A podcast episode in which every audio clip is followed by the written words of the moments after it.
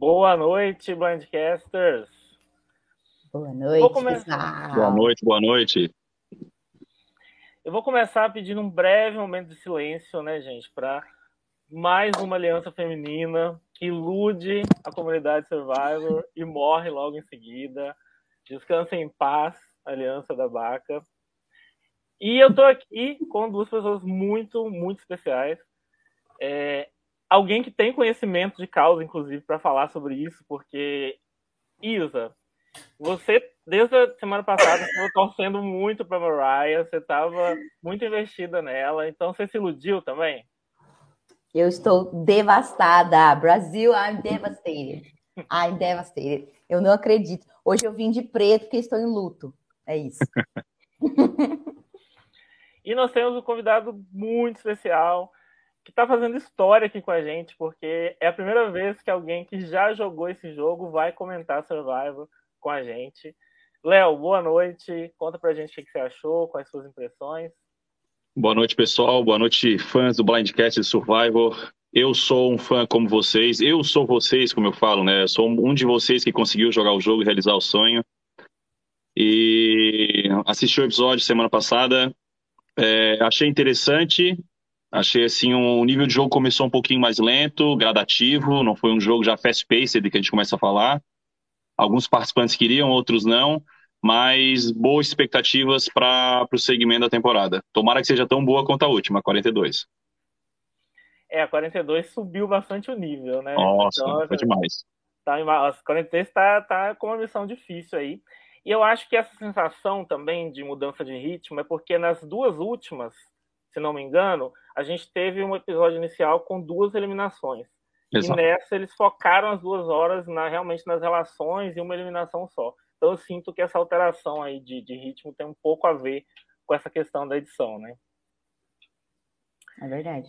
Eu Agora... acho até melhor, assim, desculpa, eu, Guto, eu acho até melhor porque dá mais tempo para a gente conhecer os participantes e se familiarizar e até se apegar a eles. Quando é um, um episódio duplo com uma eliminação a cada 40 minutos, normalmente a gente não consegue se apegar tanto né? Como, como eles botaram goela abaixo da gente na última temporada, o problema de saúde do participante que eu esqueci o nome agora, me desculpa, da tribo amarela.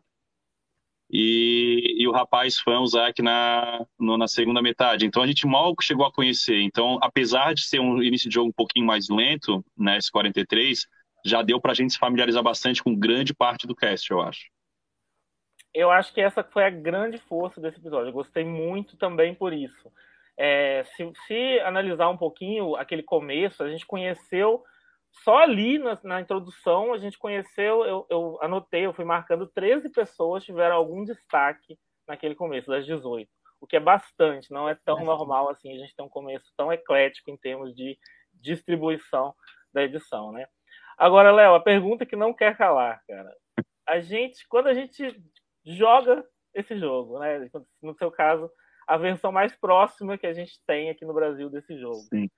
Como que é, como que foi o Léo antes de jogar, como, como era o Léo espectador antes de jogar e como é o Léo agora espectador? o que que, que que muda, se é que muda alguma coisa? É, muda bastante, muda bastante porque eu me torno menos crítico às uhum. pessoas lá.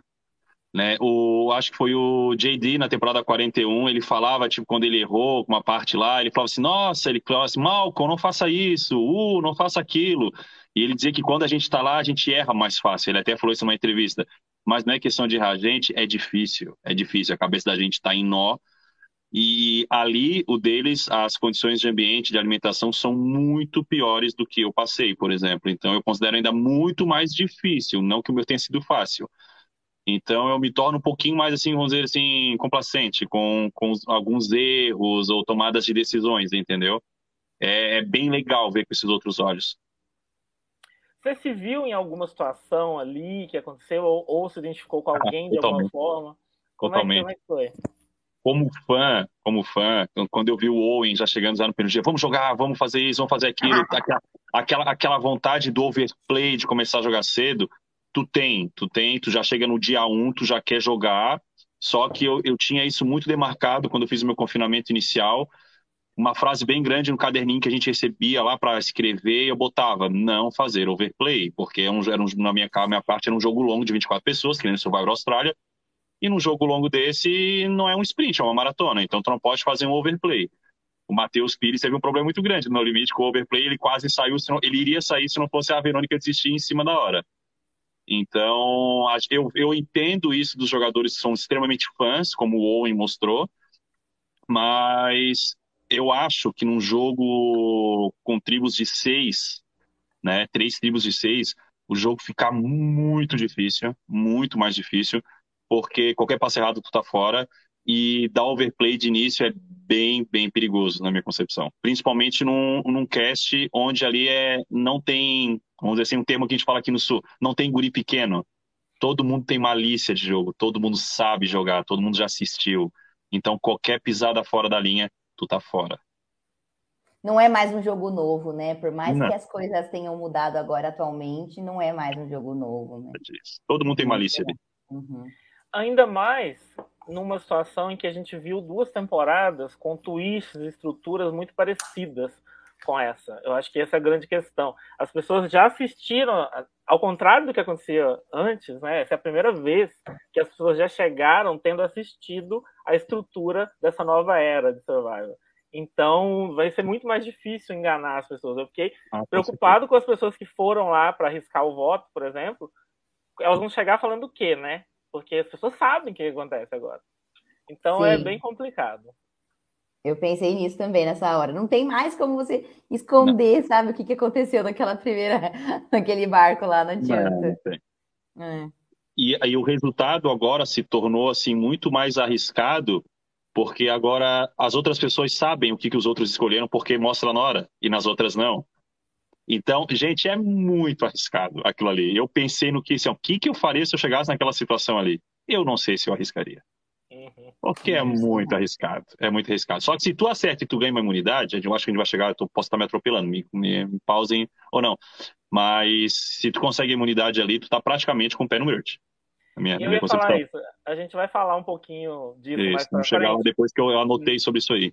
Uhum. Mas, mas é assim, é só dando uma visão geral mesmo do, de como é mais difícil navegar por entre twists que todo mundo já sabe que vão acontecer, né? É, mas vamos começar do começo, que foi aquele mega desafio de recompensa, que foi bem interessante porque a tribo teve que se dividir basicamente em três duplas e todo mundo tinha algum papel, né? Não dava para se esconder, como a gente já comentou isso. Em tribos pequenas não tem muito como se esconder e esse desafio representou bem isso. É, a gente teve aí algumas dificuldades né, nesse desafio, gente, principalmente o Gel, Gil, Gil, né, que eles falam, que começou assim já com dificuldade de carregar as caixas. Muito, muito a Lindsay teve um problema para tirar a Flint, ela estava com o jogo ganho ali, não conseguiu também, então foi, foram algumas dificuldades que, que destacaram aos meus olhos. E a gente também, do outro lado, teve o Code, né, que teve uma estratégia brilhante ali para acelerar o processo de retirada da, da, da pederneira. O é, que, que vocês acharam, de forma geral? Léo, como é que foi essa, essa vivência desse primeiro challenge para você e que que você, quem você destacaria mesmo nesse sentido? É, em termos de vivência ali, vou dar uma visão minha de participante do que eu pensei antes de entrar no jogo. É, em primeiras provas, nunca tomar o papel decisivo. Nunca. Nunca ir para finalização. Mesmo que você saiba fazer. Porque se você falha, o alvo está em ti. Se tu ganha, beleza, é a tribo. Agora, se tu perde, tu perde sozinho. Então, tu escolher, tu ir mal numa prova dessa, ou tu escolher para finalizar e não conseguir, às vezes pode, os dedos podem serem apontados para ti. Então, tu conseguir fazer uma coisa básica ou intermediária e não aparecer muito, é ótimo, entendeu? Então, eu não faria a finalização, entendeu? Se eu faria a parte de construção inicial e uma coisa que eu saberia que eu conseguiria fazer com mais facilidade. Então, o gel, ele foi naquela parte inicial ali, foi péssimo, terrível, entendeu? E a finalização do code ali, ele deu praticamente ele deu um, um hack na, na prova ali, né? Ele quebrou a prova. A produção, se for fazer uma prova igual de novo, vai ter que fazer um bambu maciço, porque não pode botar uhum. lá, todo mundo já viu, acabou, deu hack na prova. Então, é, como eu falei, méritos de um, problemas de outro. Então, não vejo assim muito destaque positivo e negativo, são mais do code e os que falharam miseravelmente, né? Mas não sei se isso aí vai causar perigos para uns ou méritos para outros que tipo dá uma proteção a mais em provas, etc. O que, que, você achou, Isa? Como que foi esse primeiro momento do Survivor para você dessa temporada? Eu gostei muito da prova, eu acho que é muito cara de Survivor nessas provas grandiosas, assim, nadar, carregar barco, puxar corda, empilhar o negócio lá, fazer várias coisas, assim. Eu acho que é muito cara de Survivor mesmo essa, essa prova. E eu gosto, assim, dá uma emoção de assistir aquilo de novo, sabe? De ver que tá começando de novo, assim. Eu acho que se tivesse uma prova que fosse mais morna, eu ia ficar já, acho que ansiosa, sei lá, meio. ia quebrar um pouco o meu clímax, assim, de assistir é, as temporadas, né, os episódios. Mas eu gostei demais. Eu acho que é muito é, cedo também, como o Léo falou, acho que é muito cedo para a gente é, ainda identificar pontos positivos, né, pessoas fortes ou pessoas fracas, assim. É, eu, de uma forma geral, eu gostei muito, eu achei muito legal o Code dando esse hack na prova aí, achei muito legal, e, e fez com que eles ganhassem, né? Então foi muito bacana de assistir.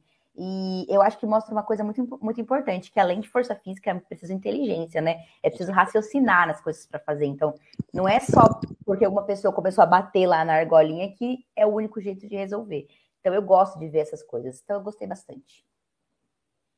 Eu só senti falta de ter o sangue falso para alguém voltar todo ensanguentado, sabe?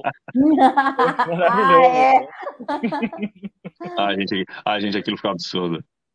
Foi muito... O mais engraçado foi ele ter aceitado fazer. Nossa, foi muito bom. É... A hora que bom... eles saíram correndo ali, teve um, teve um lance, né, que eles tinham que sair correndo para dentro do matinho lá. Eu achei que ia ter alguma coisa, mas não teve nada dessa vez. É, então, eu também fiquei com alguma expectativa de acontecer alguma coisa uhum. diferente, mas não rolou dessa vez. Alguma pista perdida, alguma coisa, alguma uhum. clue, né? A gente sempre pensa isso, né? Eu, eu no No Limite, na primeira prova do fogo, quando a gente tinha que natar e ir para aquela plataforma, eu, eu não estava juntando nada, a gente estava procurando com uma clu, tá? E depois eu fui descobrir e o Matheus também estava procurando com uma clu. Uma hora eu peguei um papel uhum. de uma calabresa, ele arrancou da minha mão para ver se tinha alguma coisa escrita. Então, naquela hora eu já saquei que ele era fã. Tem muita coisa legal de, de insight de bastidor que o pessoal não sabe.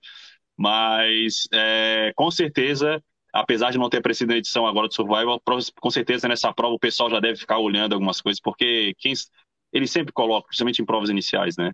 Eu imaginaria que eles poderiam colocar, mas não foi o. A Beware Advantage não apareceu ainda. Pois é, estamos na expectativa, já que tudo está voltando, estamos na expectativa dessa, dessa voltar também, né? E bom, a gente falou do Code, que ele foi um destaque, e na verdade os eventos que se seguiram só solidificaram o fato de que a edição ama o Code, assim, ele foi muito destacado em vários momentos, inclusive ganhou o título do episódio, né, que é líder, uhum. que é basicamente a tatuagem que ele tem na bunda. E, e vamos falar um pouquinho então dessa tribo que venceu, da tribo dele, que porque ela vai ter um descansozinho entre aspas ali, né? Ela não vai ter uma tarefa como as outras duas tiveram, e a gente vai conseguir já começar vendo mais dessa dinâmica de relacionamentos deles.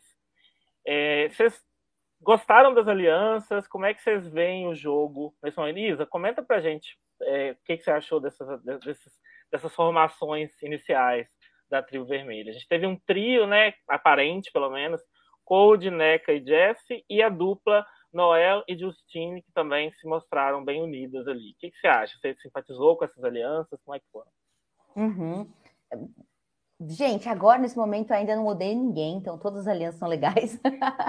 ainda leva um tempinho assim até eu pegar meus, meus, meus favoritos assim. Mas eu gosto de ver eles já trabalhando. É, achei Justine e Noel uma coisa bastante um, previsível até, assim, Sim. né? Elas se, se juntarem e ficarem mais, mais juntas ali. Não sei se isso realmente vai levar para uma aliança, porque a gente sabe, né, que essas uhum. alianças de dia um tendem a não se, se solidificarem tão bem assim. É, mas pelo fato de eles terem ganhado a imunidade, também pode ser que, que seja né, uma aliança forte aí. Eu tô torcendo para que seja assim uma aliança forte. É, eu sempre gosto de torcer para as meninas de qualquer forma, né? Não consigo não, não fazer isso, então quem sabe. E Noela é uma das minhas, da, dos, dos meu, do, uma das do meu time, então estou torcendo muito por ela. Eu quero muito ver essa superação e ver tudo que ela pode mostrar para gente. Então eu gostei de ver assim, essas, essas, relações iniciais me de, de todas, né? De todas as tribos que a gente acabou assistindo, eu gostei de todas as aproxima aproximações. Achei bem coerentes. É, gente, em relação à tribo, o Code é o cara Good TV, né? Não tem como. Ele é o cara que a edição vai adorar mostrar. Agora, em questões de jogo, vamos ver. Ele é um cara de vendas, ele é um cara que tem lábia, mas não é meu winner pick, vamos dizer assim. Ele é um cara que eu acho que ele vai entregar jogo, eu acho que ele vai entregar entretenimento, mas para vencer esse jogo eu acho difícil. O jogo tem cara de jogo espalhafatoso e o Survivor hoje, jogos espalhafatosos demais, é muito difícil. Hoje os jogadores mais silenciosos mais discretos, mais espertos e que dão um sprint no final acabam, acabam ganhando o jogo. Que aí já entra um, um ponto que me chamou muita atenção, que foi o Jesse. O Jesse nessa tribo, né, aquela coisa mais marota, mais devagarzinho. Quando ele viu, ele já estava no meio de duas alianças, que é a posição perfeita, entendeu? Então, o jogo dele já é um jogo mais discreto, que me lembrou muito aquele menino. Agora me fugiu o nome, gente. Desculpa, aquele menino muçulmano da última temporada. Omar. O Omar, é, uhum. O início do Omar. Foi um início muito bom ali, suave, mas muito inteligente nas relações, nas dinâmicas das pessoas, que acabou entregando bastante. Foi um participante que foi bem longe no, no programa. Então, eu acho que o destaque dele foi ali. E das meninas, a, a gente, eu estou indo familiarizando com os nomes, tá? A Noelle, eu acho que ela se destacou bem, tem malícia para jogo, não sei, assim, em termos se a, o problema físico dela pode ser algo que a tribo vá né, achar que vai prejudicar, eu acho que não nos dias atuais. E a NECA também tem, uma, tem um bom senso de jogo ali, também se posicionou bem, tem cara de bom participante. Uhum. Os outros ali, a Justine não, não achei assim, a edição não entregou muito dela. Então, de, de, participantes que eu acho que tiveram um destaque positivo em termos de gameplay ali, eu acho que é o, o Jesse e a NECA, tá? Se posicionaram bem. Code e Good TV totalmente. Concordo, é, eu... adoro, adoro. Oh, desculpa, Guto. Imagina, adoro o Jesse, adorei ele. É, eu gostei muito também da história pessoal dele ali que passou, Sim, sabe? Já direto, assim, a produção já fez com que a gente se conectasse completamente com ele, né? Gostei demais. Eu queria comentar que eu vi um Twitter essa semana da, da, da Justine falando que é, ela correu para fazer o fogo porque ela não tinha nenhuma história para contar. então ela tentou ali ganhar os minutinhos dela fazendo fogo. Foi ela mesmo? Será que eu errei a pessoa? Acho que eu acertei, né? Não, mas acho que foi ela sim. Ela que foi conseguiu ela. naquela hora. Foi, foi ela. ela que fez o fogo, né? Ah, e ela porque mandou foi bem. foi o ponto alto dela, né? Mandou é, bem, então. mandou bem. Ela mandou bem, porque ela ganhou espaço, né? Ela ganhou o screen time dela. Né? Uhum. Isso é. é. positivo, tá? Se não fosse algo positivo, assim, a edição não mostraria. Então, esses participantes, que a, que a edição já no primeiro episódio, né? Pessoal que entende edit, essas coisas que já conseguem, eles conseguem relatar alguma coisa da vida pessoal da pessoa com uma parte de jogo num primeiro episódio, isso é excelente. A gente já entende de edição, né? Isso é excelente. Então o Jesse ali teve uma boa edição no primeiro episódio. Né? É, com, exatamente com esse raciocínio que eu estou preocupado com uma pessoa que a gente não sabe praticamente nada sobre ela, nem em nível pessoal, nem em termos de jogo, é, que é justamente quem ninguém apareceu falando que quer trabalhar, né? Que é o Dwight. Assim, eu acho que eu tô, hum. tô acendeu um alerta aí para mim, Sim. porque eu tô vendo que que ele está numa situação que talvez. Mais o que aconteceu com ele depois, né? No final, ao longo do episódio, ainda outro problema que ele teve, então. Uhum. Exatamente, eu também pensei nisso. Eu fui ver depois do final, eu, me esqueci desse rapaz. Ah, tá, lembrei que é um rapaz, rapaz, né? Que aconteceu tal coisa. Então, isso já não é um bom sinal no episódio inicial. Exatamente. É, bom, as outras duas tribos foram para uma segunda tarefa para tentar conseguir ganhar aí as, as, ferramentas que eles precisavam, a pederneira, tudo que, a sobrevivência exige, né? E assim como nas temporadas anteriores, eles fizeram isso por uma escolha de, de dois possíveis desafios a cumprir, né, que eles que a, Survivor chama de sweat or save, que é basicamente suar ou talvez é pensar, raciocinar, né? Não é exato. Serve não tem uma, uma tradução muito boa para português, mas nesse, nesse contexto é basicamente isso. E assim, primeiro eu queria saber, uma Sueto foi cavar, né? Tinha um quadrado ali delimitado, eles tinham que cavar para encontrar. Uh, os, eu lembrei muito do No Limite 2021 quando eu vi esse momento. É, e Seve era um puzzle numérico. É, Léo, no, no, seu caso, você acha que teria uma, uma escolha certa aí? O que, que você escolheria? O que, que você acha que faz sentido? fazer isso. É, se fosse para cavar, eu não iria, óbvio. Né? Isso aí não, isso aí é. Isso aí é aquela parte de quem já entende malês. Se fosse aqui no Brasil, nossa, ia aparecer um seis querendo aparecer para cavar. Yeah, Entendeu? Vai lá, vai, vai, tipo, vai, gente, vai, vai lá cavar, pode porque ele queria aparecer. Pode ir, Janaron, pode ir. Fazer, fazer o VT, entendeu? Se o público gosta disso, entendeu? Só que aqui, gente, não, eu jamais iria. Eu iria muito no SEV, entendeu? E se fosse para cavar, eu não iria, porque, gente, não pode. É, é, é, o jogo vai ser mais dinâmico e, e tomara que em edições futuras No Limite o pessoal comece a entrar com mais malícia e saber que esse tipo de coisa não, não vai te agregar em nada, gente. Em, em uma, um dia, um episódio, todo mundo já vai esquecer quem foi que cavou, mesmo se a pessoa deu um hack na hora de cavar e fez em estrela, e, em desenho bonitinho para achar rápido. Ninguém vai lembrar disso, isso não agrega em nada, em resumir, não agrega em nada.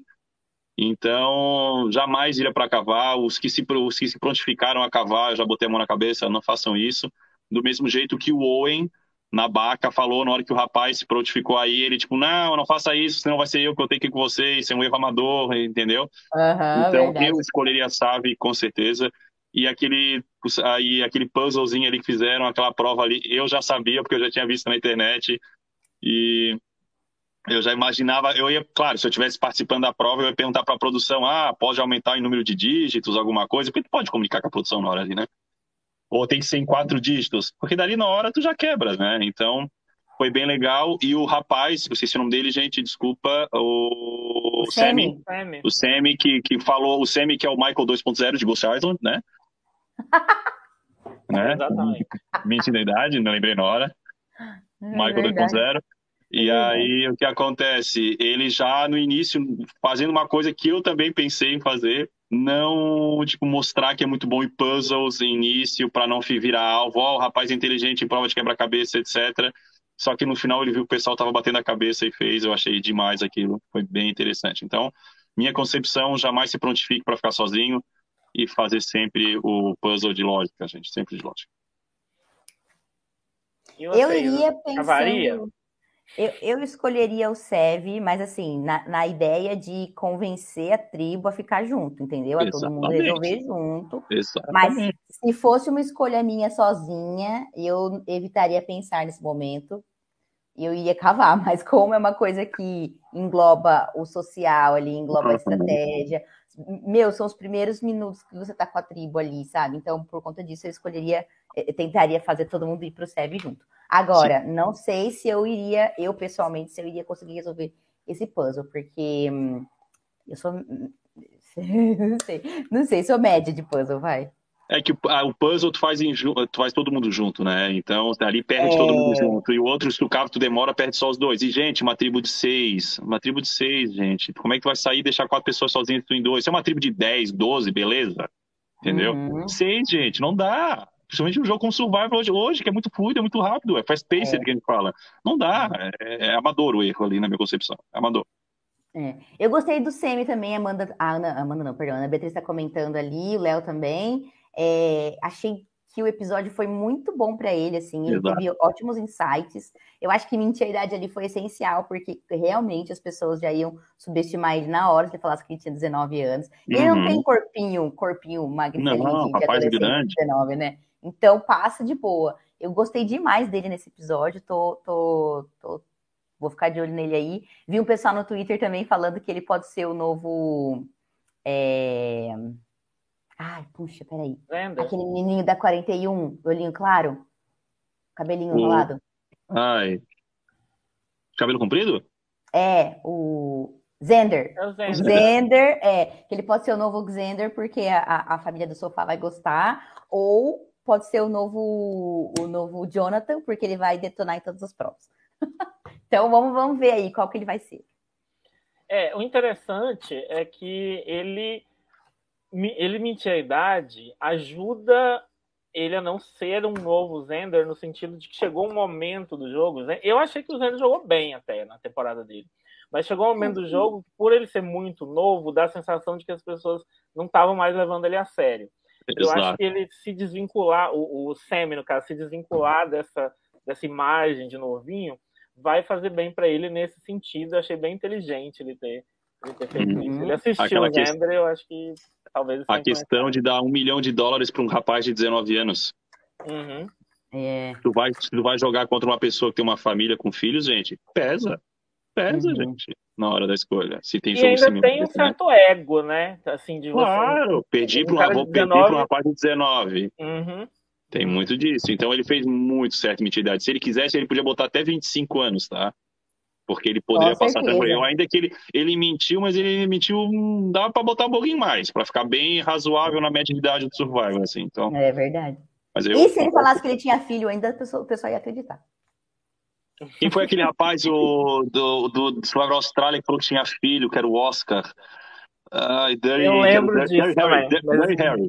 Uhum. Dirty Harry Maravilhoso. de Survivor Austrália. Ótimo, ótimo. Mentiu que era casado e tinha filho. Nossa, ídolo. Aí depois caiu, óbvio, né? Foi demais.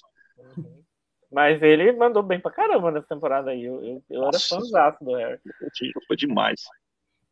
Bom, é, eu, inclusive, só comentando que eu teria escolhido Serve também pelos todos os motivos que vocês falaram, mas eu sozinho não teria resolvido. Eu tentei na minha cabeça resolver na hora lá, não saiu, não saiu aquela resposta. Então, assim, é, eu, eu acho que o- existe esse risco aí. Imagina se ninguém na tribo dá conta de resolver e você perde o negócio, né? Então, eu achei até que foi melhor é, deu para ver melhor, porque como a gente viu os dois, as duas tarefas sendo executadas, deu para entender melhor os prós e contras de cada uma. Porque cavar você ia achar? Você você ia necessariamente achar em algum momento o que você precisa. E, e o puzzle talvez você ficasse, a tribo inteira ficasse sem as coisas e aí seria um problema bem, bem grande. Uhum. Mas você tem que pensar no seu jogo individual nesse momento. Claro. Não dá para ficar preocupado com a tribo. Enfim, a, a- a produção não vai deixar você morrer. E é isso, sabe? É, agora, falando um pouco, inclusive, de quem escolheu o Sweat, né, que foi o Ryan e o Dio, que ficaram lá cavando, o Ryan até teve uma estratégia legal. Ele conseguiu fazer o melhor possível diante daquela situação ruim que ele, ele otimizou o tempo. Eles parece que acharam bem rápido ali a- a- as ferramentas por causa disso. Então, então, pelo menos ele conseguiu mitigar aí possíveis danos.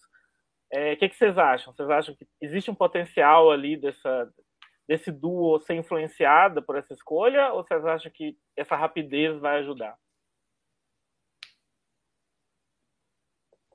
Eu achei que foi meio indiferente, assim. Foi mais sorte que juízo. É. Mais sorte que juízo, totalmente. E como eu falei pra vocês, ah, ele, ach- ele podia achar em cinco minutos. No dia seguinte, todo mundo ia esquecer. Entendeu? Do mesmo jeito, se tu acertasse o quebra-cabeça sozinho. É, é um tipo de coisa, gente, que individualmente tu não tens nada a ganhar, tu só tens a perder. Esse tipo de prova, entendeu? Então, tu tens que ficar, e na minha concepção de jogo, tu tens que ficar ali no patamar dos outros, entendeu?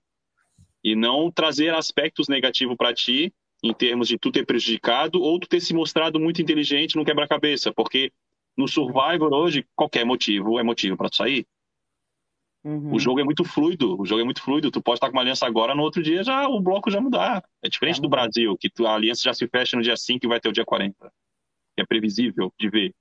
Pra quem, pra quem já, para quem assiste Survival e, e sabe como é que é a leitura de jogo, tu já mata o jogo no, no sexto dia, as- onde, onde cada pessoa vai acabar ficando por causa das questões de afinidades. Entendeu? Uhum.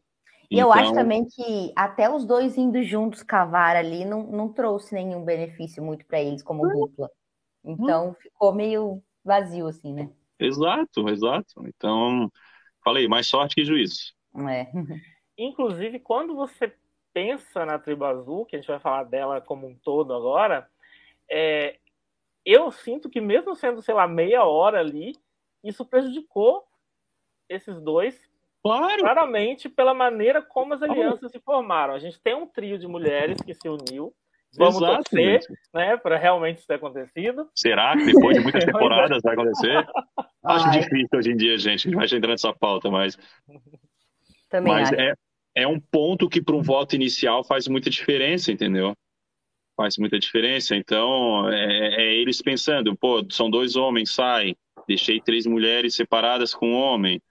É, se eles fecharem em quatro, fica 3-2, as, as meninas têm todo o poder na mão, que é o ponto que eu vou entrar depois lá no final para vocês minha análise em relação à eliminação do episódio, entendeu? Porque eu, eu acho que esse, a, a, primeira parte tem que fazer é quando tu passa o, o traço, né? É, inicial, para tu conseguir sobreviver e se posicionar. Então, tu tens que estar no lado certo do voto, porque depois vai ficar muito difícil. Então, é, tu fazer isso, sair de uma, sair para ficar sozinho com outra pessoa. E, e, a parte hoje de gênero, que é muito forte, tanto no Brasil e principalmente nos Estados Unidos, que é muito forte também, é, é muito arriscado. É muito arriscado. Então, eles, eles dão ali a faca, o queijo e a goiabada para as meninas. Entendeu? É. Aí é aquela questão. Tem malícia para isso? Que puxaram o James, que era justamente a pessoa que não cavou. Então eu queria só comentar Aí, isso. A impressão que dá foi que esses quatro se uniram justamente no momento em que eles gente. estavam sozinhos. Uhum. Exato, as meninas não, não pode não ter aparecido na edição, mas as meninas falaram: é hora, vamos puxar o Jamie ali. O cara com o discurso que eu achei muito legal. Eu quero ser um rei, mas eu vou aparecer como um peão.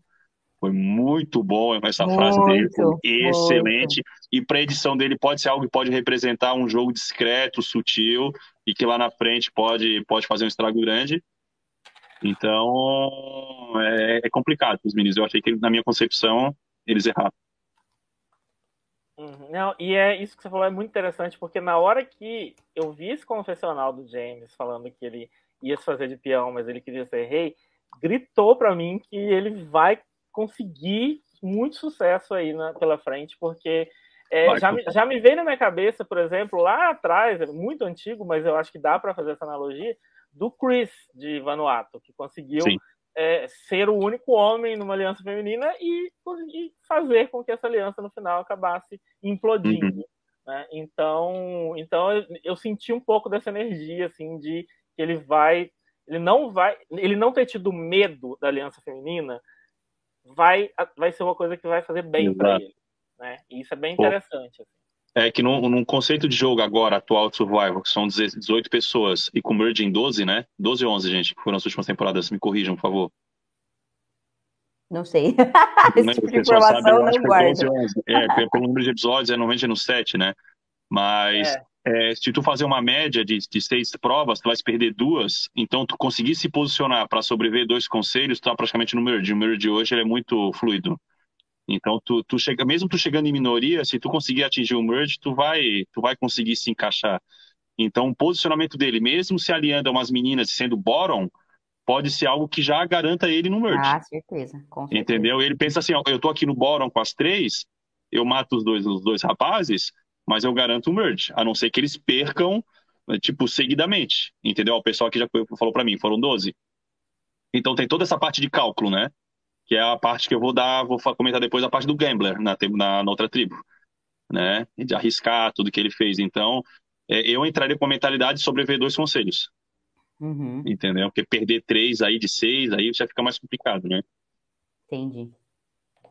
Muito e essa bom. tribo a gente precisa falar também de uma personagem que se destacou muito, que foi a Carla que eu até comentei na semana passada que eu estava com muito medo, eu queria muito que ela se desse bem, mas eu estava com muito medo por ela, estava preocupado por, justamente por ela fazer parte de, de um, muitas possíveis, possíveis é, é, minorias ali que possam, que pudessem prejudicar. E Survivor tem um pouco esse problema no começo, né? De se você. Os primeiros Sim. eliminados costumam ser de alguma minoria.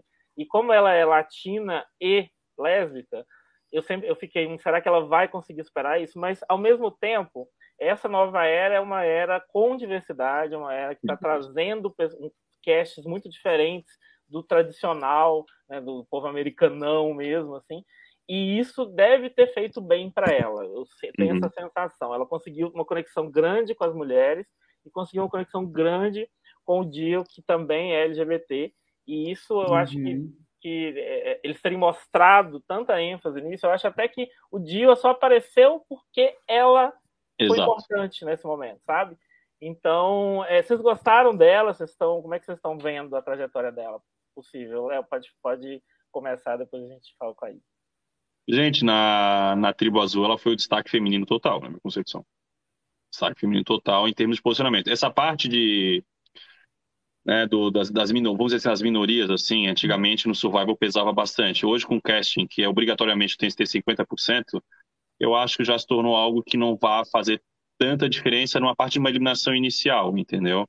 Não, claro, eu não estou vivendo lá, eu não sei, entendeu? Mas hoje essa diversidade que é a parte que é justíssimo na minha concepção, porque abre o leque para muito mais pessoas que antes, por questões de padrão social, não tinham tanta oportunidade. Eu acho que isso para ela não vai atrapalhar e até vai abrir mais leques por questões de histórico pessoal que ela vai se identificar com outras pessoas com histórias de vida similares, entendeu? E ela pode ter episódios de vida similar com o Geo, entendeu? Também tem essa parte. Então, do mesmo jeito que na temporada passada, é, os dois rapazes é, que eram, meu Deus, eu tô, gente, eu tô muito ruim de nome, tá? O Romeu e o Rai. O Romeu e o Rai, isso, exatamente, desculpa. Que tiveram um, um, um insight muito grande compartilhando experiências, apesar de eles não terem jogado juntos depois, mas essa parte pessoal acaba dando um link, entendeu? Então ajuda muito. Então ela tem que usar isso, tanto na parte social quanto na parte de jogo, e ela usou. Então ela já acabou, de novo, é a pessoa que uhum. nessa tribo tem a melhor posição na minha concepção como o Jesse na, na, na, tribo Vessi, entendeu? Ela tá no meio. Uhum, ela tem as é meninas, é as meninas querendo, né? E ela tem ali o, o Geo e mais outro que ela pode puxar mais dois para fazer. Então, ela é a melhor pessoa, em termos estratégicos, foi a pessoa dessa tribo que se destacou disparadamente em relação aos outros, na minha concepção. Concordo. E eu achei legal que ela falou também, confesso que eu achei que ela foi muito realista, assim, na, na visão dela quando ela estava comentando, né? E ela até chegou a falar assim: olha, eu acho que eu sou a pessoa que pode decidir tudo. E assim, eu, eu interpretei isso como não uma insegurança no que ela estava falando, mas também assim, numa, numa visão de jogo de que as coisas podem mudar muito rápido. Então, Exato. Então, naquela hora que ela estava falando aquilo, ela tinha essa percepção, mas que também, não sei, eu tive um, um, negocinho assim, sabe, que parece que ela estava falando nesse sentido de que as coisas podem mudar muito rápido, mas que naquele uhum. momento ela estava se sentindo assim. E eu achei isso muito esperto dela, sabe, muito inteligente. Aí agora eu quero ver, assim, se ela vai continuar mostrando pra gente esse tipo de inteligência, né? Ou se talvez isso foi tudo uma obra, uma sorte aí, um acaso, e se ela vai conseguir surfar nessa onda aí. Eu tô bem animado para ver o que, que ela, que, qual vai ser a trajetória dela. Eu acho que ela tem muito Sim. potencial para surpreender cada vez mais. Muito potencial de jogo. Curiosamente, foi exatamente ela que foi para a Twist, a famigerada Twist, que volta pela terceira vez, né? De Risk Your Vote, Protect Your Vote, que teve uma recalchutada ali, mas mas continua essencialmente a mesma coisa. A principal mudança foi que só uma pessoa vai necessariamente é, receber a vantagem, né? Se, se alguém arriscar. Então, pode, não tem mais jeito de duas pessoas ganhar alguma coisa, como era antes, o que eu achei que foi uma excelente mudança. E eu quero perguntar. É, bom, o Léo perguntou, o Léo Xará perguntou. A gente acabou de ver na tela aí. Léo, iria nessa ilha para arriscar o voto? É, tudo dependeria do feeling que eu teria da minha posição na tribo. Se eu tivesse, se eu achasse que eu estivesse em risco ou não muito bem posicionado, com certeza eu iria. Só que nesse conceito da temporada 43, que só uma pessoa poderia arriscar, aí já fica, já fica puxado. Entendeu? Eu, se eu, se eu visse que eu estivesse bem posicionado, eu não iria. E a pessoa que fosse, eu não deixaria. Uma pessoa que eu tivesse uma boa relação, eu não deixaria ir, deixaria uma pessoa de outro lugar, porque daí tu já consegue já colocar um alvo, né? Principalmente agora sabendo que de 3 uma vai conseguir, então é 33% de chance. Então é, é mais fácil você perder o seu voto do que você e conseguir a vantagem. Então, se uma pessoa que não está linkada a você em jogo social perdeu o voto, beleza, tu já conseguiu sobreviver um portal praticamente. Portal não, conselho, agora estou falando portal, né? conselho, me corrijam, por favor. Tá? Não vou conseguir sobreviver um conselho. Então, é... depende, gente, depende muito. O jogo, o jogo é muito fluido nos Estados Unidos. Aqui no Brasil, se eu iria, com certeza, uma das coisas que eu mais me arrependo naquele momento foi não ter ido para aquela prova porque todo mundo ficou falando, gente, é para troca de tribo, é para troca de tribo. naquele momento, eu, naquele momento do jogo, estava extremamente bem posicionado, o jogo virou no dia seguinte. Então, hoje é um dos erros que eu cometi de não ter feito aquela parte. Depende do momento. Essa é a resposta, Léo. Boa. Isa, essa twist deveria ter voltado? O que, que você acha? Você gostou desse, desse retorno? Não, já cansei. Não é, acho. Não tem nenhuma novidade. Não tem condição das pessoas que foram para essa twist mentir do que aconteceu lá, porque todo mundo já sabe o que, que é, entendeu? Não tem nenhum fator surpresa. A única coisa, né, é essa, aquele saquinho lá que eles tiraram na hora, mas assim, é uma coisa muito pequena em relação a, tu, a, a toda essa twist, sabe? Então, é óbvio que você vai ter que. Você vai ter uma, uma vantagem ou que você arriscou alguma coisa Então, além disso, é óbvio, nesse momento hoje, é óbvio que você vai ter é, é, mais duas pontos ali sociais com pessoas que não estão na sua tribo nesse momento, ou seja, você está escolhendo uma pessoa para ir lá fazer relações intertribais, isso é sempre perigoso, para uma pessoa que fica, né? E então cansei já dessa twist. O risco é eu, muito eu, grande, gente. É muito grande. Eu não muito iria. Risco. Eu ia ficar caladinha no, no, no, na rodinha de discussão. Só em desespero mesmo, né? Só em desespero Exatamente. você vê que é o alvo. Aí não é tudo ou nada, mas. Exato. E nesse momento no episódio, gente, episódio 1, ninguém tá nesse desespero ainda, sabe? Então, não sei, acho que já deu já. Exatamente, eu não sei se dá para ter tanto desespero no comecinho assim, porque às vezes o desespero é paranoia, né? O, o risco é esse, na verdade. Então... Existe, gente. Uhum. Paranoia existe muito. é. Então, sei lá, eu também não iria. Eu acho que é uma roubada aí nessa altura do campeonato. E ali, nessa, ali, nessa altura tão cedo, né, do jogo, na verdade. Tribo então, de seis, é que eu falo. Tribo de seis. Tribo de dez iria? Aí é outra história. Uhum. Tribo de seis, muito risco. Muito risco. É, e assim, pelo menos eles deram uma atualizada, eu acho que melhorou. Já que é para voltar, vamos voltar um pouquinho melhor. É. Eu acho que voltou um pouquinho melhor já é alguma coisa, mas eu espero que se eles fizerem isso na 44 ou na 45, talvez, porque geralmente as duas temporadas que são seguidas é uma clone exato da outra, né? Porque eles aproveitam que o pessoal não assistiu. Mas eu espero que eles voltem com isso no futuro e, e seja uma coisa completamente diferente na hora que o pessoal chegar. E aí é que vai ter alguma coisa interessante aí para a gente trabalhar, porque ficar toda a temporada a gente vendo a mesma coisa não, não tá dando mais, não. É. Eles até comentaram, né? O Jeff até comentou nos vídeos de, de divulgação dessa temporada, né? Que a, além de. Ai, peraí, deixa eu tentar lembrar agora as palavras que ele disse. Ele falou que iriam. É uma temporada da nova era, né? De Survivor. É, só que os jogadores já tinham assistido temporadas da nova era. Então, que ele tava. Que, que, que uma das coisas era de como é que eles iam, né? Jogar já tendo assistido a nova era também. Então, Vamos ver. Até agora não acho que tenha tido muita muita coisa nova não aparecendo. Bom, é, então quem foi? A gente teve aí o primeiro momento de destaque do Gabler, né? Que, que foi que começou uma trajetória aí bem marcante nesse episódio. É, e do Dwight também, além da Carla, né, que a gente já mencionou. E a Carla ela resolveu jogar mais safe, assim, mais, mais segura é, e não arriscou o voto. Já o Gabler e o Dwight arriscaram e o Gabler ganhou a vantagem. É, Isa, você gostou das decisões deles? O que, você achou da decisão de cada um ali? Ah, não sei, não sei se eu consigo muito pensar se gostei ou não, assim. Eu acho que foi bastante coerente também com as pessoas que eles apresentaram, sabe? Com as personas deles, assim por conta da, da Carla estar tá muito bem posicionada na tribo dela, com aquela visão dela estar tá bem ali no meio para definir alguma coisa, eu achei muito inteligente ela não arriscar o voto dela, sabe? É, é, não sei se o Gabler foi tão inteligente assim, mas também acho que é, foi coerente com a apresentação né, dele, assim, com, como ele é, e também do White, que se, mostrou uma pessoa ansiosa para começar a jogar logo, né? Esse menino deve ser super fã também e já estava no desespero para ir ver o que estava acontecendo. Então, acho que foi coerente assim com que eles com que eles podiam apresentar. Você acha que alguém deveria ter feito diferente, Léo?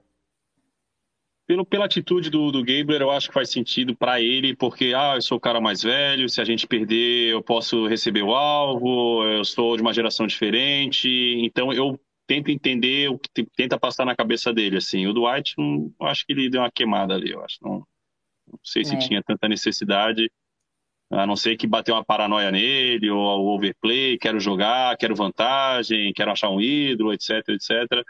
Mas o... A, a Carla, ela fez certo, ali não, não, não faria a mesma coisa na posição dela. O Dwight, acho que errou, e o Gabler, pensando nesse quesito, de às vezes não ter feito tantos links eh, sociais ali com a tribo, ser o cara mais velho, o cara que uhum. fisicamente talvez não possa entregar tanto, ele chegou, eu vou arriscar, uhum. entendeu? E deu sorte, deu bastante sorte. Verdade. Uhum. E, assim, é, é, complicado porque a gente não tem certeza do que é edição e do que é realmente é, o, o, um retrato da, daquele momento ali, né? Mas a gente vê o Dwight sendo deixado de lado das alianças e eu fico com a sensação de que talvez faça algum sentido ele ter arriscado, mas ele também não sabia disso. E tem uma coisa uhum. que eu uhum. lembrei, enquanto eu estava falando, que a gente viu o Code jogando um alvo muito forte na Justine, né? No negócio das vendas e tal. Então, talvez se o Dwight não tivesse nem ido, ele não, ele poderia passar despercebido. A gente vê que o Code vira o alvo dele para o Dwight totalmente a partir da twist. E isso é muito, é muito curioso, assim, essa, essa, acho que esse é o principal motivo que a gente consegue falar que, independentemente de qualquer coisa, o Dwight errou, porque muito possivelmente ele não seria um alvo naquele Isso primeiro momento e acabou se tornando um sem necessidade. Né? É, é, o Gabriel acabou ganhando então um ídolo que vai valer pelos dois próximos conselhos em que ele estiver. E aí eu pergunto, Léo, você que um ídolo fez tanta falta né, na sua vida. É, vale a pena, valeria a pena essa vantagem, um ídolo por dois, por dois episódios? Nesse formato de jogo de 18 participantes, com, com merge com 12, só uma tragédia agora, ou uma besteira muito grande para ele não chegar no merge. Eu acho assim, ele tem, a, ele tem bastante chance de chegar entre os 12 agora, porque ele já ele já ele, esse aqui ele não usou, né? Já passou por um. Ele tem mais cinco. Tiraram uma moça da outra aliança. Ele, ele, é, ele tem mais chance de se posicionar, mas eu acho que, que ele errou, né? Nas atitudes que ele tomou pré-conselho. Com, com, com a parte de sou imprevisível. Porque na hora que ele falou que ia jogar o shot in the dark, eu acho que ele vai falar daqui a pouco, eu botei a mão na cabeça e tipo, não, pelo amor de uhum. Deus, sabe? Não faça isso, né? Num jogo desse, com seis pessoas a, a, por, por tribo, tu não pode mostrar imprevisibilidade. Tu tens que mostrar que você é previsível para os outros acharem que pode controlar você. Entendeu? Você tem que ser previsível. Ele mostrando isso aí, eu, se eu tivesse aliado com ele e, e, visto o que ele fez ali, eu já pensava, como é que eu vou contar com esse cara depois? É? Pensem nisso. Mas até foi, até foi uma coisa que a aliança dele mesmo falou, né, para ele. Que a mas a questão do seu fucking voto, eu achei tão legal. Exato, tipo assim, meu Deus, ou seja, precisa do teu voto, imaginei esse cara daqui a pouco o que ele pode fazer, foi meio doido. Talvez ele pensou, ah, vou fazer isso para tirar o alvo de mim, porque as pessoas falam, nossa, ele tem um ídolo, ele pode usar o shot in the dark, etc. Ele pode ter pensado por esse lado, muito arriscado. Entendeu? Muito arriscado. Mas, hum, não sei, assim, é muito, muito imprevisível, não dá para saber o que passa na cabeça dele. Eu acho, inclusive, que ele deu um pouco de sorte, né? A gente tem um pouco disso esse tipo de jogo, né? Dependendo de quem tá com você, a sua trajetória muda completamente. Eu acho que ele deu um pouco de sorte, que tinha uma pessoa específica ali que estava querendo muito trabalhar com ele e que ainda tinha segurança em relação à a, a, a, profissão dela, que é, poderia fazê-lo desistir. Porque, na minha opinião, ele estava respondendo já ao Léo, ele estava é, é, implodindo ali, né, naquele momento. Uhum. Ele estava completamente descontrolado, emocionalmente instável, e só Sim. por isso que ele fez aquilo. E eu acho que aí entrou a força da Ellie, a gente vai falar um pouquinho mais sobre isso, mas que para fazê-lo desistir dessa loucura, né? Então, é, foi bem interessante mesmo esse momento. É, vamos guardar um pouquinho desse assunto ainda, mas já, já, adiantando, porque a gente já, já entrou nessa questão do Shot in the Dark, então valeu a pena comentar brevemente. Mas depois a gente discute mais um pouquinho. Vamos, vamos voltar para o desafio de imunidade, em que, basicamente, assim, foi um desafio bem legal, assim, eu gostei de assistir ele teve um momento bem específico de trabalho em grupo, que eu acho que foi meu momento favorito do desafio, embora se eu tivesse lá eu ia ficar desesperado de ter que subir naquele negócio. É, mas os outros momentos foram destaques um pouco mais individuais, e aí quem, quem tivesse chance ali de, de quem quisesse arriscar, né, estar naquelas posições, poderia é, brilhar ou não. Né? Aconteceu um pouquinho isso, né? a gente viu a Janine ali é, quase pondo tudo a perder, porque ela demorou muito a cavar, Acho que eles tentaram pôr ela porque ela é menorzinha, mas não deu muito certo. É, e principalmente o próprio Gabriel, que deu uma avacalhada geral naquela parte final, do desafio. E aí a gente tem a Coco que venceu, a tribo azul que venceu, em primeiro lugar. É, a tribo vermelha, que é a Vez, ficou em segundo. A propósito, os ídolos tribais são maravilhosos. Sim, e, são mesmo, lindos. E a Baca perdeu. Curiosamente, essa foi a ordem exata em que elas chegaram na, no, naquele momento de escolher qual, aí, qual ia ser a plataforma das bolinhas e tal. Então, quem escolheu primeiro ganhou, quem escolheu por último perdeu. É, vocês acham que isso tem alguma influência? Vocês, deu deu para notar aquela mesa, como é que era? Vocês teriam uma, uma posição em relação a qual escolha vocês fariam? É, o que, que você acha, Léo? Deu um pouquinho de problema no áudio aqui, gente. É, em tá relação a que pergunta mesmo? É, a, a questão das, da, daquelas três plataformas que tinham as bolinhas que os três tiveram que colocar e eles tiveram que escolher, está me ouvindo bem? Tá, sim. Eles tiveram que é, escolher, termo... né? E, e tem, você vê alguma mudança, alguma vantagem ali de ter escolhido determinada plataforma, determinada mesa? Assim, em, em, relação às três mesas, se for analisar, tinha uma ali que eu achava que era muito mais difícil comparada às outras. Que era aquela que tu, você tem que ver a parte dos bordos nas laterais, né?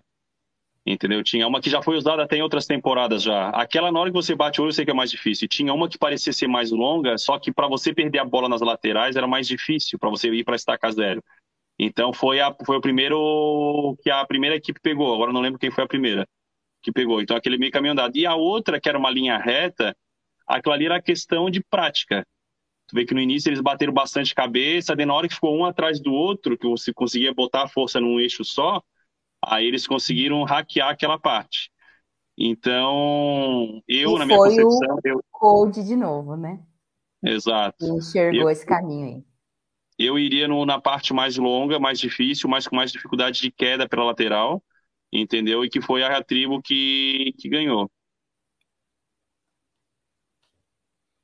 Faz sentido. Eu, eu, não foi o Jesse, não, que fez essa parte, Isa? Eu acho que foi o Jesse, viu? Que é igualmente. Eu, eu gosto dele, aliás, eu gosto até mais dele do que do Cold. Eu tenho a sensação de que foi o Jesse. Não sei, mas, mas eu confio mais em vocês. O que, que você escolheria, Isa? Sem ideias, não faço ideia que eu escolheria. Não sei. Eu acho que eu iria na reta, sabia? Eu acho que ele ia precisar de um treino, mas a hora que desce ia ser muito rápida. A sensação que dá era isso. É, então, eu acho que, eu, eu acho que por. Eu acho também que, assim, batendo o olho na mesa, ela, ela poderia me parecer mais fácil.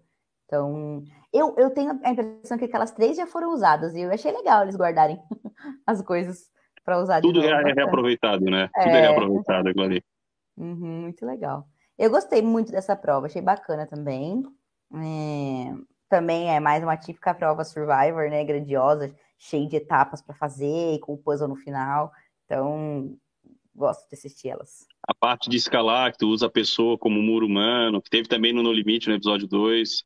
Eu fui o muro, eu, o pessoal subiu em cima de mim, esfolaram toda a pele do ombro naquela parte com tênis com areia. Ah, eu ia perguntar então, exatamente isso. Como você saiu é, dessa posição?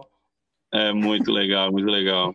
Ah, eu, já, eu já tinha dado a ideia pro pessoal na prova, falei, gente, dos dois mais altos ficam na base, aí ficou eu e a Flávia, e o pessoal vai subindo, o Vante foi na frente, que era o mais rápido, né, e mais, um dos mais fortes, e depois foi, foi fazendo. Então já a parte do Survivor ali pegou um pouquinho pra gente. Bem legal tu ver isso na televisão depois de ter feito a prova no programa. Legal. Bom, a tribo amarela, a Baca, perdeu esse desafio, então. E agora a gente vai falar um pouco, então, deixei ela para o final justamente porque a gente vai falar bastante sobre ela agora. E vamos começar, então, da, da, da, da, ordem das coisas. Né? A gente viu inicialmente ali uma aliança feminina se formando, né? Descansa em paz. É, Ellie, Janine e Mariah. E a gente viu um momento que, foi, que eu só quando eu revi o episódio, na verdade, que eu dei importância devida para ele. Que era o momento em que a Ellie é, se conecta com o Gabriel falando de, de metal, de banda metal, de. Metal, rock and roll. Uhum, então, e ali eu não, eu não, dava, não dei nada por aquela cena, e ali eu vi que tinha um negócio, que eles não mostraram aquilo à toa. Então, foi bem interessante ver essa dinâmica. É, vocês gostaram da tribo? Você, como, é, como é que foi a, a, a, visão inicial, assim, antes de saber que eles iam perder? Como que era a, a visão de vocês em relação à tribo? Gostei, sim, gostei deles. É, nesse momento eu tô muito. Eu tô muito boazinha, assim, com todo mundo. Ainda não odiei ninguém. Então eu gostei deles, sim. Eu acho que das três, a amarela foi a que eu menos gostei. Das três ali, em termos de, de participantes em si, até talvez pelos erros, pelo que eles fizeram, uma coisa mais assim, meio bagunçada. Mas o, o cover do U lá, de Kagayan ali, dando overplay no início, desesperado para jogar. O Gambler fazendo aquela loucura ali na hora. A Ellie tendo um pouquinho mais de sensatez. Dos seis ali, foi uma pessoa, tipo, né? Dos seis, eu acho que teve, apresentou um pouquinho mais de malícia para jogo. E o menino Samuel Michael 2.0, ele também mostrando um pouquinho mais, mas talvez essa parte dele jovem, de querer jogar com o tempo pode dar problema. Então, assim, eu vejo assim a, a, a, até a própria eliminação um pouco previsível, na minha concepção. Eu achei Sim. um pouco previsível pelo que estava mostrando, etc. Porque, infelizmente, os primeiros votos tendem a ser mais previsíveis, até nos Estados Unidos, pelo físico, o medo de perder provas futuras, etc. É, mas o Gambler ali deu uma chacoalhada no final. Então, não vejo assim, não sei o que pode acontecer numa futura perda deles, tá? Principalmente com o Gambler podendo usar o ídolo agora, vai ser obrigado a usar. Né? Se vocês não pararem para analisar, o alvo, o alvo básico, se você fosse olhar o próximo, seria ele, e não vai uhum. ser. Então, quem não dos outros ser. quatro ali vai sair? Vai, vai ser bagunçado o negócio. Vai ser complicado, vai ser complicado. É, aí, mas assim, só voltando em uma coisa que, que a gente comentou antes, mas que eu queria enfatizar. Gente, a gente precisa do Shot in the Dark. Assim, o que, que vocês acham disso? Também não acho que já deu já. Nenhuma. Não, já deu o que tinha que dar, já tá ótimo já. Olha. Gente, ó, Verônica, VV. Oi, velho. Beijo, velho. Verônica, é... quero, fazer um parênteses rapidinho aqui. Melhor pessoa para seguir no Twitter. É isso. é, gente, o Shot the Dark ele é legal, ele é legal. Mas tu imagina tu perder um participante extremamente promissor porque uma pessoa já acertou um, um jogar um dado. É botar muito quesito de sorte num jogo desse. Então, hum, acho que não fica legal, sabe? foi legal nas últimas duas temporadas, que foi uma coisa nova, nossa, aquela expectativa tal. Só que agora não. As pessoas que jogaram não conseguiram, não aconteceu nada de bombástico para eles conseguirem manter. É só para deixar mais uma pulga, uma pulga atrás da orelha das pessoas, entendeu? Sei lá, eu acho que dá para inventar coisa nova.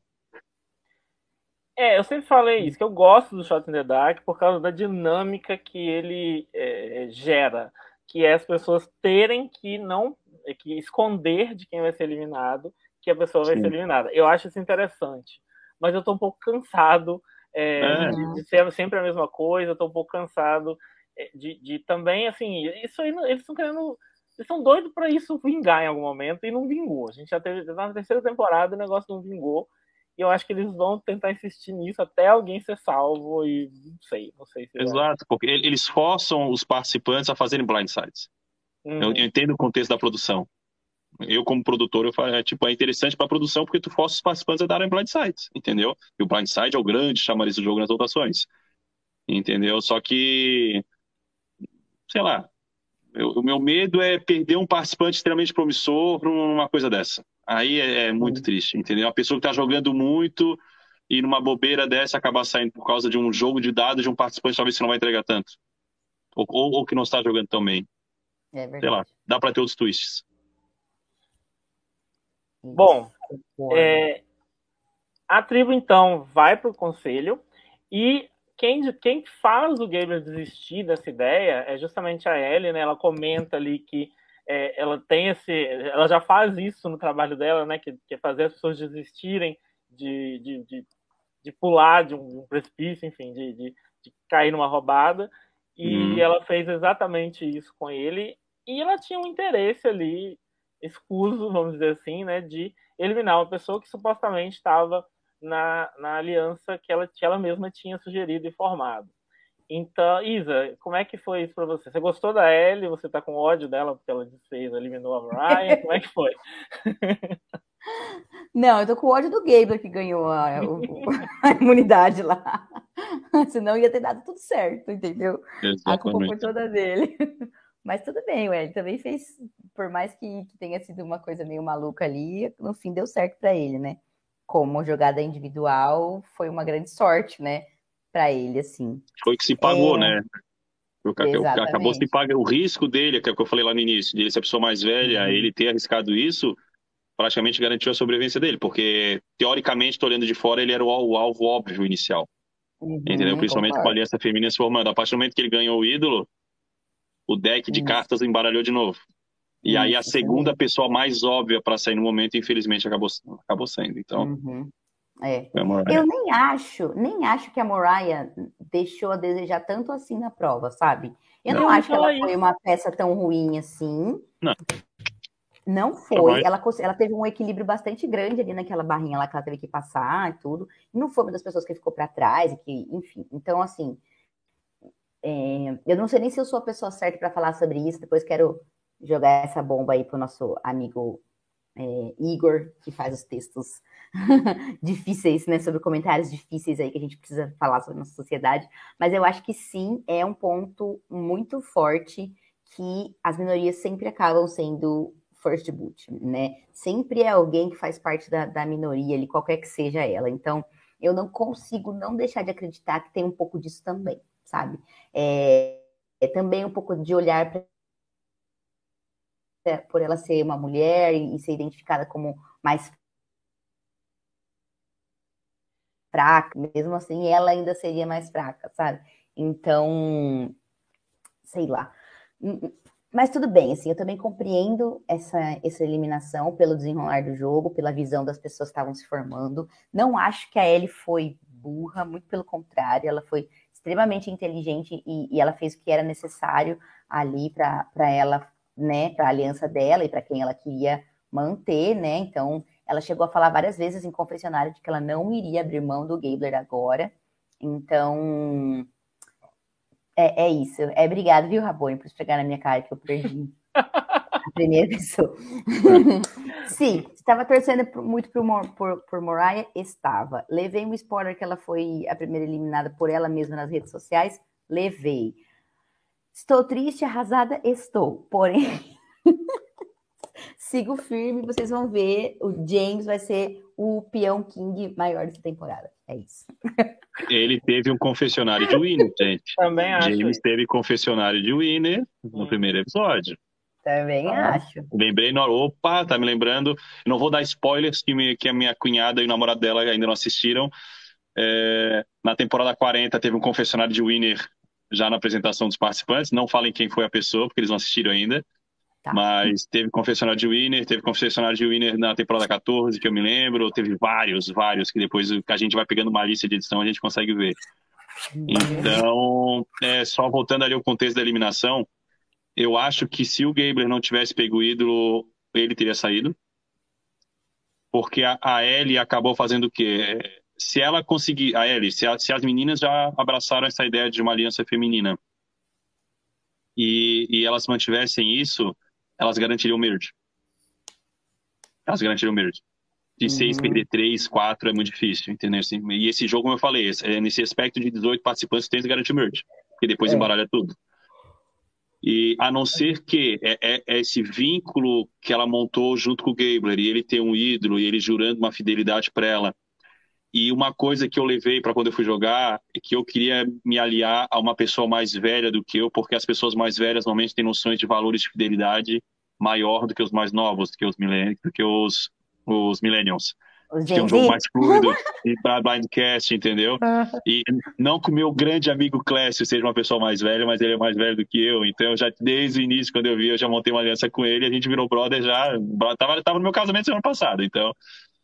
É, e, e, o Clécio é um cara que foi fiel a mim até o final do jogo, até eu sair, entendeu? Então, eu acho que o Gabler, ele pode ter uma parte de imprevisível em termos de escolhas para ele de, né, de, sei lá, Porém, essa parte de ser fiel a uma aliança, eu acho que ele pode ser uma pessoa que na hora que ele der a palavra para ti, ele vá, ele vai manter. Então, talvez a Ellie, nesse momento, e ele tendo o ídolo, ela pode ter abraçado ele, puxando para uma uhum. aliança, sendo que ele tem um ídolo, sendo que ele pode, às vezes, usar o ídolo para outra pessoa da aliança dela, num, num futuro conselho, e ela acabou sacrificando a Mariah. Mas eu acho que, que se o Glabler não tivesse conseguido o ídolo, ela teria mantido as meninas.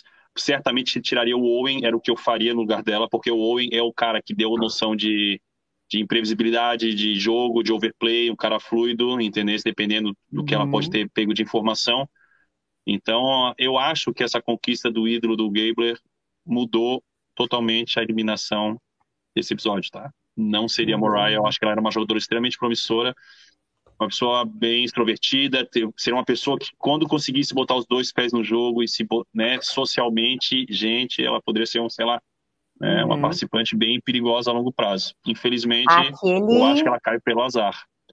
Sim, com certeza. Aquele comentário lá que ela falou, né, que ela veio para fazer amigos, sim, no jogo, né? Sejam meus amigos e aí me levem até a, a final. Exatamente. Foi Me parece ser uma pessoa extremamente extrovertida, né? Então, uhum. Eu acho que ela caiu pelo azar, gente. Infelizmente, o azar conta no jogo. Agora, eu acho que essa questão do, do Gaber, ela pode ter uma influência até de mais longo prazo do que a gente pensa, porque esse momento, a partir do momento que tudo isso aconteceu, a Ellie viu que o Gaber é uma pessoa que ela consegue controlar. E isso Exatamente. tem muito valor nesse jogo. Nossa. Então, não sei se ela vai conseguir abrir mão dele, se ela vai querer abrir mão dele tão facilmente, não. não mas agora não. Eu uhum. acho que agora ela vai botar ele embaixo da asa. Agora é nós dois. E toda hora forçando o vínculo com ele. Independente do que acontecer, tu vê, eu tô contigo, eu tô contigo. E talvez ele, sendo uma, às, vezes, às vezes uma malícia menor de jogo, entendeu? Às vezes uma coisa mais pura, uma abordagem mais pura para um jogo desse tipo, diferente de um Code, por exemplo. Entendeu? Um cara mais, vamos dizer assim, ardiloso, que já deu para ver. Entendeu? É difícil, né? Eu, particularmente, tentarei me, me aliar a pessoas desse tipo entendeu? Uhum. São pessoas que, que a gente consegue controlar, são pessoas previsíveis. Tu sabe o que a pessoa vai pensar às vezes, entendeu? Óbvio que nesse, nesse momento ali do shot in the dark, ele, ele fez uma coisa mais impulsiva, mas ela botando um pouquinho de juízo na cabeça dele, ele pode se tornar um fantoche perfeito para ela ao longo do jogo, gente.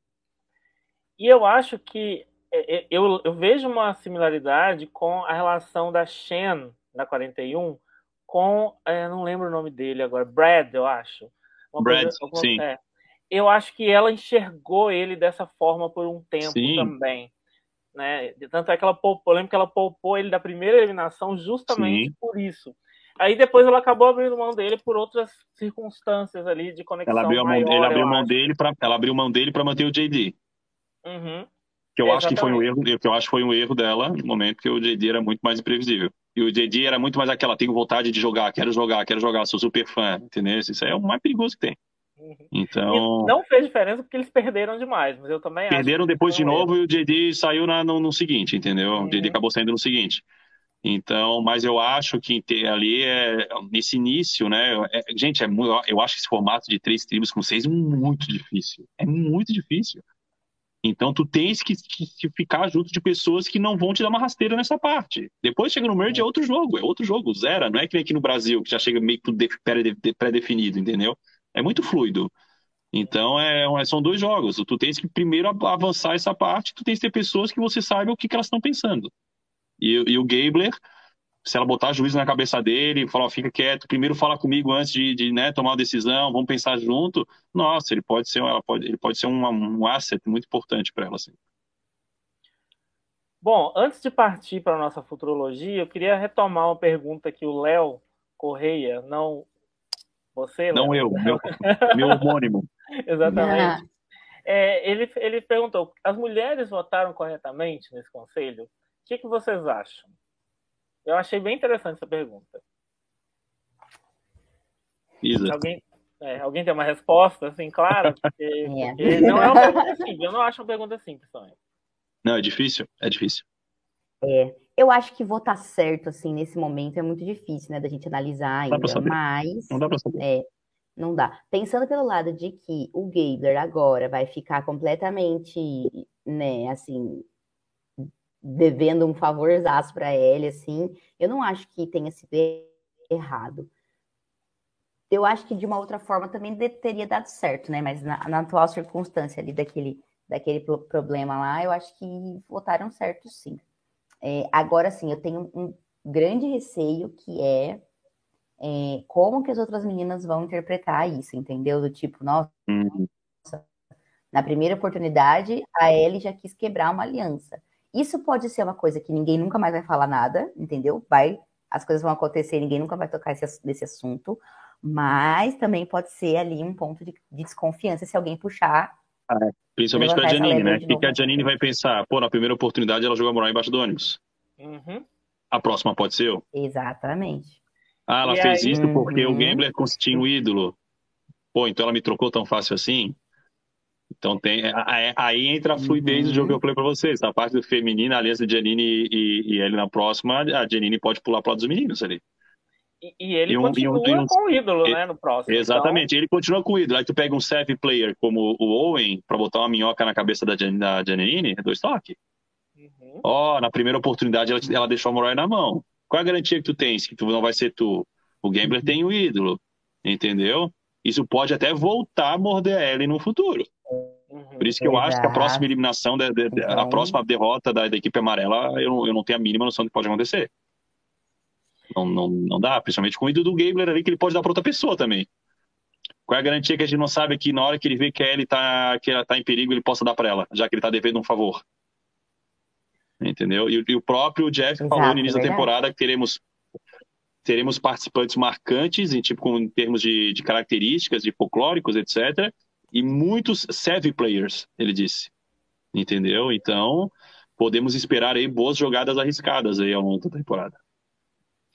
Pois é, é assim, apesar de, de realmente existir um risco envolvido, era mais seguro manter a aliança feminina ali, a sensação que dá é essa, eu acho que a Ellie jogou bem. Eu acho que ela, ela conseguiu tomar o controle da trio inteira e não Sim. só da aliança feminina. Eu acho que foi interessante a maneira como ela, como ela costurou essa eliminação. Eu gosto. Ela só tem que manter a Janine embaixo do braço dela. O, uhum. Gambler de um lado, a Janine do outro. E ficar de eu olho no, no Owen. Vai. Eu acho que ela é. vai. Pela maneira como ela mesma deu o confessional, no finalzinho, o último confessional dela foi é, que ela e a Janine tinham todo o poder na mão para decidir quem que elas iam eliminar. Então eu tenho a sensação de que ela mesma já sabe que ela precisa considerar a Janine como essa segunda pessoa dela. Mas, dito isso, eu não acho que a Janine votou certo nesse, nesse conselho. Eu acho que ela, se, se você está vendo as pessoas usarem o critério força em desafio para eliminar, você. Tipo, ela é a próxima. Se, se esse critério continua, ela é a próxima. Ela é a próxima, porque o é. Gambler tem o ídolo. Uhum. Então ela, tem, ela, ela fez isso na fé de que na próximo voto não vai ser critério força. Mas ela é tipo, é tipo, Ellen, vou votar com você, mas a minha vida tá, a minha vida está em sua mão. Isso, ela entregou o jogo dela na mão dos outros, exatamente isso. Ela entregou é. o jogo dela na mão dos outros. ela entregou, ela tirou, ela tirou todo o poder que ela teria, a não ser que ela faça uma coisa totalmente previsível e tente puxar Owen e, e Semi para fazer uma aliança ali por fora. Pode acontecer? Pode. Pode acontecer. Survival atualmente é muito fluido. Pode acontecer assim? Não sei difícil, mas é, como eu falei, em questões pensando em diretrizes assim mais óbvias, é, ela arriscou bastante.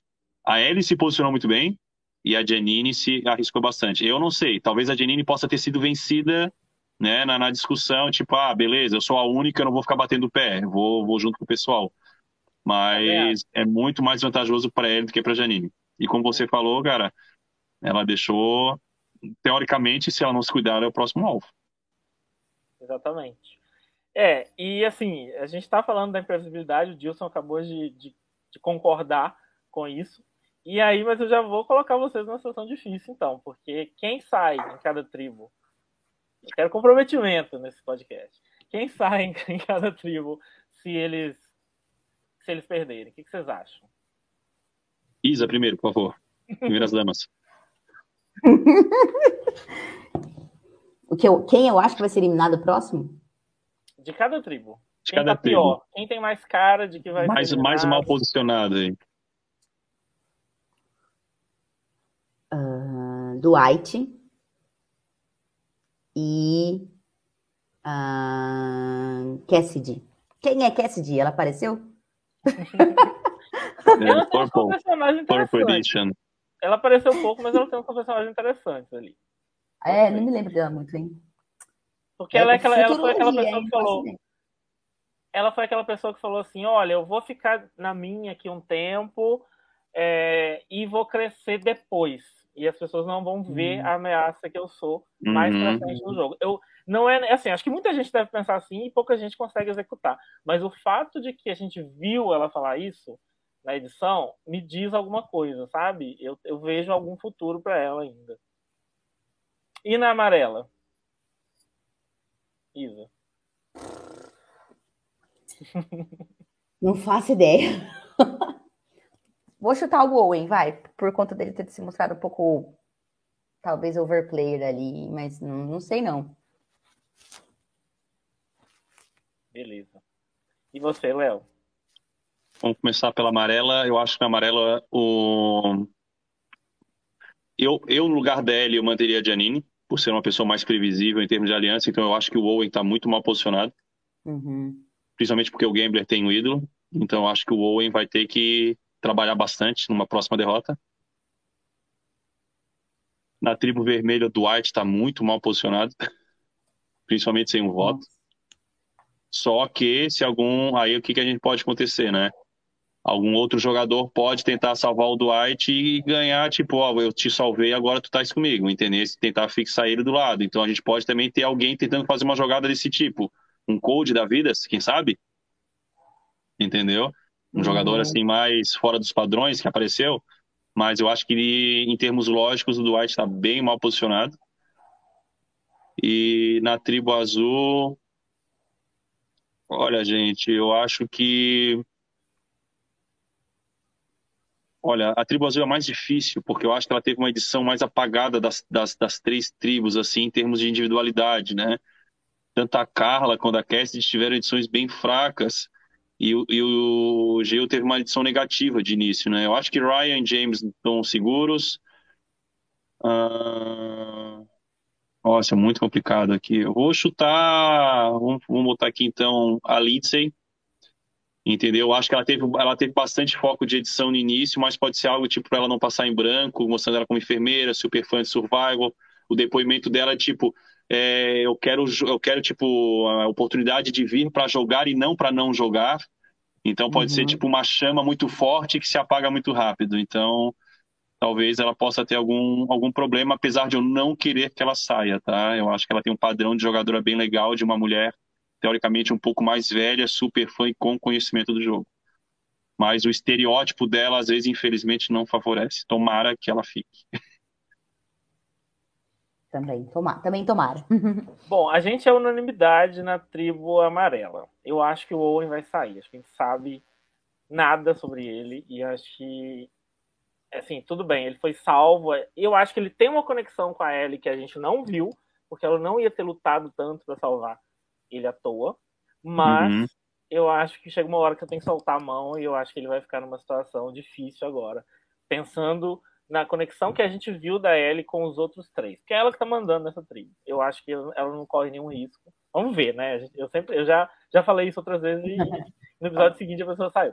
Mas, mas eu acho que ela tá mandando essa tribo. E eu acho que a conexão dela com os outros três vai, vai deixar o Owen numa situação difícil. É, agora, eu concordo com o, em termos do Dwight, né? O, do, todo mundo falou do Dwight também? Sim. Então também concordo. É. Então essas duas tribos tá mais fácil. Eu, eu também acho que o Dwight vai sair. Também acho que ele está numa situação complicada. E, e assim, o que eu acho interessante nessa tribo é que a gente tem o Jeff falando que ele foi convidado para duas alianças. Né? Tem duas duplas ali chamando ele para trabalhar com, com elas. E eu acho que o melhor a se fazer nesse caso, ele vai ser o decisor, e o melhor para se fazer nesse caso é adiar essa decisão. Então, se, se, se, ele pode convencer as duas duplas aí no Dwight, para que, que ele vai trair alguém no primeiro voto? Exatamente. Eu acho que isso faz todo sentido. Eu acho que essa é a jogada que ele deveria fazer e que ele vai fazer nesse primeiro voto. Na tribo uhum. azul, eu vou. Ah, eu, eu fico até triste, mas eu acho que eu vou perder o Dio que eu perder ele na, ah, no primeiro voto, porque é, ele cavou, assim, ele, ele foi bem, tá, é, infelizmente tudo que todo mundo falou dele na hora que eu escolhi ele para o meu time se concretizou, assim, ele ele foi mal num desafio físico e por isso ele achou que ele tinha que cavar para compensar. Mas como que você compensa um, um, problema de desafio físico com outra questão física? Ele já viu que ele não é bom nisso, ele tinha que fugir disso. E eu acho que ele errou nisso. Eu acho que ele errou ao se distanciar do resto da tribo, ficar cavando. E eu acho que entre ele e o Ryan, que são as pessoas que parecem estar no bottom, é, ele é a pessoa mais dispensável, porque o Ryan é muito forte. Então, é, apesar de ter, a gente ter visto essa conexão da Carla com ele, eu acho que a conexão a única, com as mulheres vai ser mais forte. A única conexão que ele tem com a Carla, né? uhum. E a, a, Carla vai abrir mão de, de duas mulheres que querem jogar com ela para ele sozinho, uhum. sendo, que três é o número, sendo que três é o número mágico numa tribo de seis. Não, e tecnicamente são quatro, né? Porque o James está com elas. Então, não Exato. tem por que ela mexer nisso. Eu acho que ela não vai mexer nisso. Exato. Também. Então, é. Tomara, eu, eu penso nisso, né? Porque eu pensei, a minha dúvida era muito grande ali. Tomara que os estereótipos não, não se sobre, sobre, é, né, sobrepõem em relação a isso aí, a parte da força física, e os homens não se unam para para tentar combater elas, etc. Mas eu não sei. Tu acha que o, o voto aí que vai, vai determinar a próxima eliminação vai ser da Carla, tá? A Carla que vai definir a eliminação da tribo azul. Acho que com certeza vai ser tudo. A não ser que aconteça alguma coisa que, gente, é, uma, é um episódio só, a edição, a edição induz a gente a muita coisa, a gente não sabe direito o que está acontecendo. Mas sei lá. Pode ser, né? O Guto foi uma boa, uma boa opção. Bom, antes de nos despedir, eu quero outro comprometimento aqui de nós três, que é pensando nesse primeiro episódio, pensando nessa estreia, quem vai ganhar a temporada 43 de Survival? Você já tem o winner pick? Para um primeiro episódio, para chutar e. Posso, posso falar primeiro para mim? Vai. Pode, que o eu não faço ideia. O James, teve, o James teve uma frase de winner muito grande, gente. Volta James lá, Rabone, para eu olhar as pessoas. James teve uma frase, teve uma, teve uma frase de winner muito boa, gente. Muito, muito boa. Ah, eu também vou votar no James, então, porque assim meu time ganha o draft. É, Bom, eu acho já que, que eu não eu tenho uma acho, opinião formada. Eu acho que ele teve uma frase muito boa. Ele e o Jesse tiveram boas edições de winner, tá? Nessa, nesse primeiro episódio, tá? Se sobressaíram um pouco as, as meninas, assim. A Carla teve uma boa edição, a Ellie também teve, né? Mas infelizmente os homens tiveram melhores, apareceram mais nesse, nesse, nessa primeira, eu acho. Diferente da, da última, das últimas temporadas, onde a Chan teve muito, apareceu muito a Marianne apareceu bastante também, mas eu acho que nesse, nesse, nesse primeiro episódio, minha winner pick fica com James, tá? E olha, gente, eu sou pé frio para essas coisas, né? Tomara que eu não enterre ele, porque eu gostei muito dele. Não, então eu vou chutar outra pessoa, peraí. Pelo menos já tá gravado. Eu sou que nem o Dalton é Ross, o cara que sempre, não sei quantos anos, nunca acertava o winner pick dele. Eu, eu, tenho, eu vejo três pessoas que podem ganhar. Olha, pensando no primeiro episódio é, isoladamente, eu estou enxergando três possíveis winners. E um, uma delas é o James, inclusive. Mas eu vou me comprometer e falar um nome, um nome específico. É, e é um pouco porque eu quero também, não é só porque não é só porque eu acho que vai ganhar, mas é uma pessoa que chamou minha atenção e que pode surpreender, que eu quero muito que surpreenda, é a Carla. Eu vou falar ela, vou, vou dizer que ela vai ser nossa winner. Tomara. Precisamos de mais mulheres vencedoras, gente. É, Por favor. Isso. Por favor. Justo. Justíssimo sua escolha, eu acho. E vocês? Vai, vai ficar no James mesmo ou vai mudar? falou que ia mudar. Pega outro pra ficar mais legal. Pega outro pra ficar mais legal. É, eu acho que eu, eu acho que eu vou de Jesse, porque eu gostei muito também da apresentação que ele teve, de como que a hum, edição tratou ele. E assim, a história pessoal dele também tem uma cara de winner que eu acho que não dá para ignorar, sabe? Então. E, e o pré-game dele foi muito forte, gente, da produção. A produção então... do pré-game deu muito destaque a ele, mais do que o James, por exemplo. O pré-game dele apareceu bastante, a história dele foi uma história bem chamativa, sim. então. Sim. Então, vamos ver. Vou, vou, vou chutar ele. são exatamente, nós falamos exatamente as três pessoas. Os três, os três que eu falei no início. Uhum.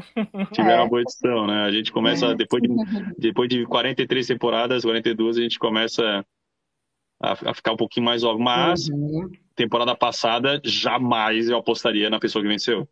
Depois do primeiro episódio. Sim. Jamais. Jamais. Nas duas últimas temporadas, é, é, a nova era matou. Gente, eu achava que não tinha nem o merge, entendeu? Esse da última temporada. Se não vai sobreviver até o merge, eu acho. E calou a boca de todo mundo e foi delicioso no final. Foi demais. Foi. Então, uhum. foi, foi. foi excepcional. Ó, fica a dica aqui para os nossos espectadores, se você quiser conhecer um pouco mais sobre Edic, que é a edição que, que, as, que não só Survivor, né, mas que Survivor também se baseia nos personagens, porque para fazer uma, uma temporada dessa, não é só, só, só pessoas, né? É um programa de televisão que precisa de um enredo, precisa de certos personagens. Então, se você quiser saber mais sobre isso, tem no nosso canal do YouTube. Como é que a gente vai botar isso aqui em algum lugar? Peraí, eu vou buscar um link aqui, mas também a gente vai divulgar aí no nosso, no nosso Instagram, no nosso no Twitter esses dias, porque a gente tem um vídeo bastante completinho sobre isso. E é muito bom. Edic é uma coisa. Eu acho que a nova era deu uma matada no Edic, mas eu acho, acho isso ótimo. Eu acho isso maravilhoso. Mas é sempre bom, porque, é, querendo ou não, é uma maneira de assistir que eu, pelo menos, me, me entretenho muito pensando em edição. Então é bem legal hum. assistir. No início, o Ed era muito engraçado, gente, no início, quando lá nos primórdios, 2006, 2000, não, 2007, 2008, quando eu comecei a assistir e acompanhava pelo Survival Sucks, é, e você começava a ver o Ed, e ficava muito óbvio os winners.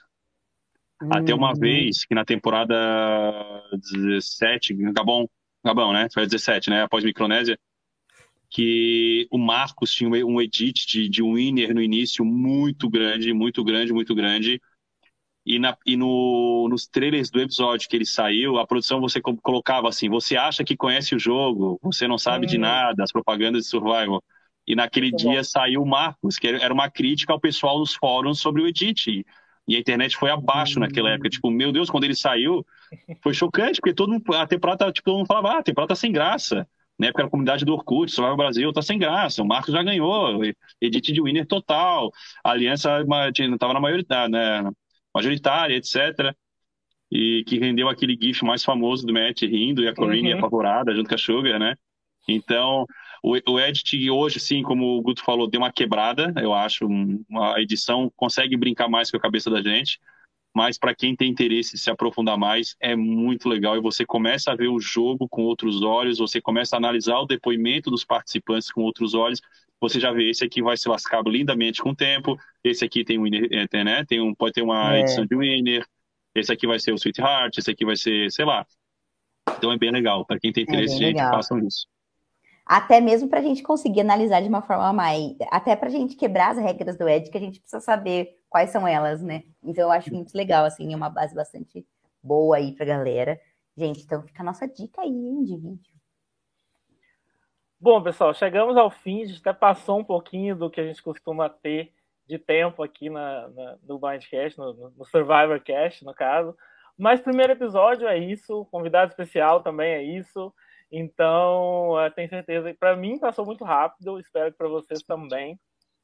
É, muito obrigado, Isa. Muito obrigado, Léo. Foi maravilhoso Imagina. estar com vocês. Prazer, gente. Prazer. Prazer discutir sobre um... com gente que entende o jogo. Tá sempre convidado. O dia que você quiser aparecer, é só mandar um alô. Tá, tá, já tá certo. Eu ia falar Beleza, isso. Valeu, gente. Com pode... certeza. Com certeza Aqui... retornarei. Aqui você pode usar um ídolo para continuar com a gente. Faz parte o ídolo, Aqui o ídolo está na dinâmica, né? Está na dinâmica do jogo. Então, se quiser voltar, tá, fica tranquilo. E a gente vai ser, vai ser sempre muito bem-vindo. Foi muito bom. Tá certo. Só para dar um oi aqui só. Ai, noiva maravilhosa, Bruna, você estava linda. Estava louca aparecer. Ela, ela faz parte da história também. É isso aí, Bruninha perfeita, maravilhosa. Gente, foi tudo. Queria deixar mais um recado aí, é, que nós, nós ouvimos aqui no nosso ponto de que a legenda em PTBR acabou de sair da temporada 43, episódio 1. Então, se vocês aí, meus amigos, é que todo mundo aqui do chat já assistiu, né? Mas você aí que tá vendo a gente pelo YouTube e não assistiu o episódio ainda, fez errado, né? Tinha que ter assistido o episódio primeiro. Mas entra no nosso canal do Telegram, Ô, Rabone, bota o link aí para nós também. Que aí vai ter o canal lá do pessoal do Survivor. Lá tem todas as temporadas, todos os episódios. E acabamos de é, saber que eles distribuíram a legenda agora. Então já tinha o episódio uhum. e agora com a legenda. É, vou assistir de novo, hein? Agora legendado. E divulguem para os amigos, vocês que são Sasha, e divulguem para os amigos que precisam de legenda, para a gente universalizar ao máximo esse fandom aí. Porque, uhum. Por favor. Uhum. Ah, Sasha, agora que eu entendi. Alfabetizado em inglês? Uhum. Boa. ai, ai, ai, ai, ai. É isso. Gente, despedidas. Querem mandar beijo para alguém? Um beijo todo mundo do chat que acompanhou a gente aí, galera firme e forte, né? Ponta firme aí. Obrigada, pessoal. Obrigado de novo, Léo, por ter Valeu, gente. Obrigado. Convite. Obrigado, Gutinho. Com certeza. As melhores pautas feitas por Guto Xistinho. Ah, que isso, gente. Excelente pauta, gente. Bem posicionado, bem fácil de falar. E até para o pessoal que não conhece o jogo, para ir se localizando, apesar de não indicar essas temporadas atuais para o pessoal começar a assistir, é... tá bem legal, gente. É um reality show que eu, eu, as pessoas, depois que eu entrei no limite, algumas pessoas começaram a, a, a procurar mais Survivor, alguns começaram a assistir, grande maioria gostou, grande maioria assistiu mais de uma temporada. Então é um, é um reality aqui que no Brasil é pouco divulgado, mas tem um potencial absurdo né, para ter um, um, público melhor e futuros novos participantes de No Limite para deixar o jogo mais inteligente, mais fluido, menos previsível, entendeu? Que a produção também seja ouvindo, sem ofensas, dele deem mais liberdades para os jogadores, por favor. Isso aí. Obrigado, obrigado, Matheus, Jonatas, Ana, Léo, Cícero. É, quem mais comentou? Estou olhando aqui. Dilson. Verônica, todo mundo, valeu mesmo por estar com a gente. É muito bom sempre estar com vocês. Isa, o que, que você ia falar? Eu ia colocar o link do, do Telegram aqui no, nos comentários, mas eu esqueci que não sou eu que estou nos bastidores hoje. Sigam a gente nas redes sociais, que vocês vão ter acesso a todas essas informações que a gente está falando aqui. Boa noite para vocês. Semana que Boa vem noite, tem mais, pessoal. nós vamos ter muito valeu. convidado, vai ser muito legal. E valeu, gente. Tchau. Beijo. Tchau.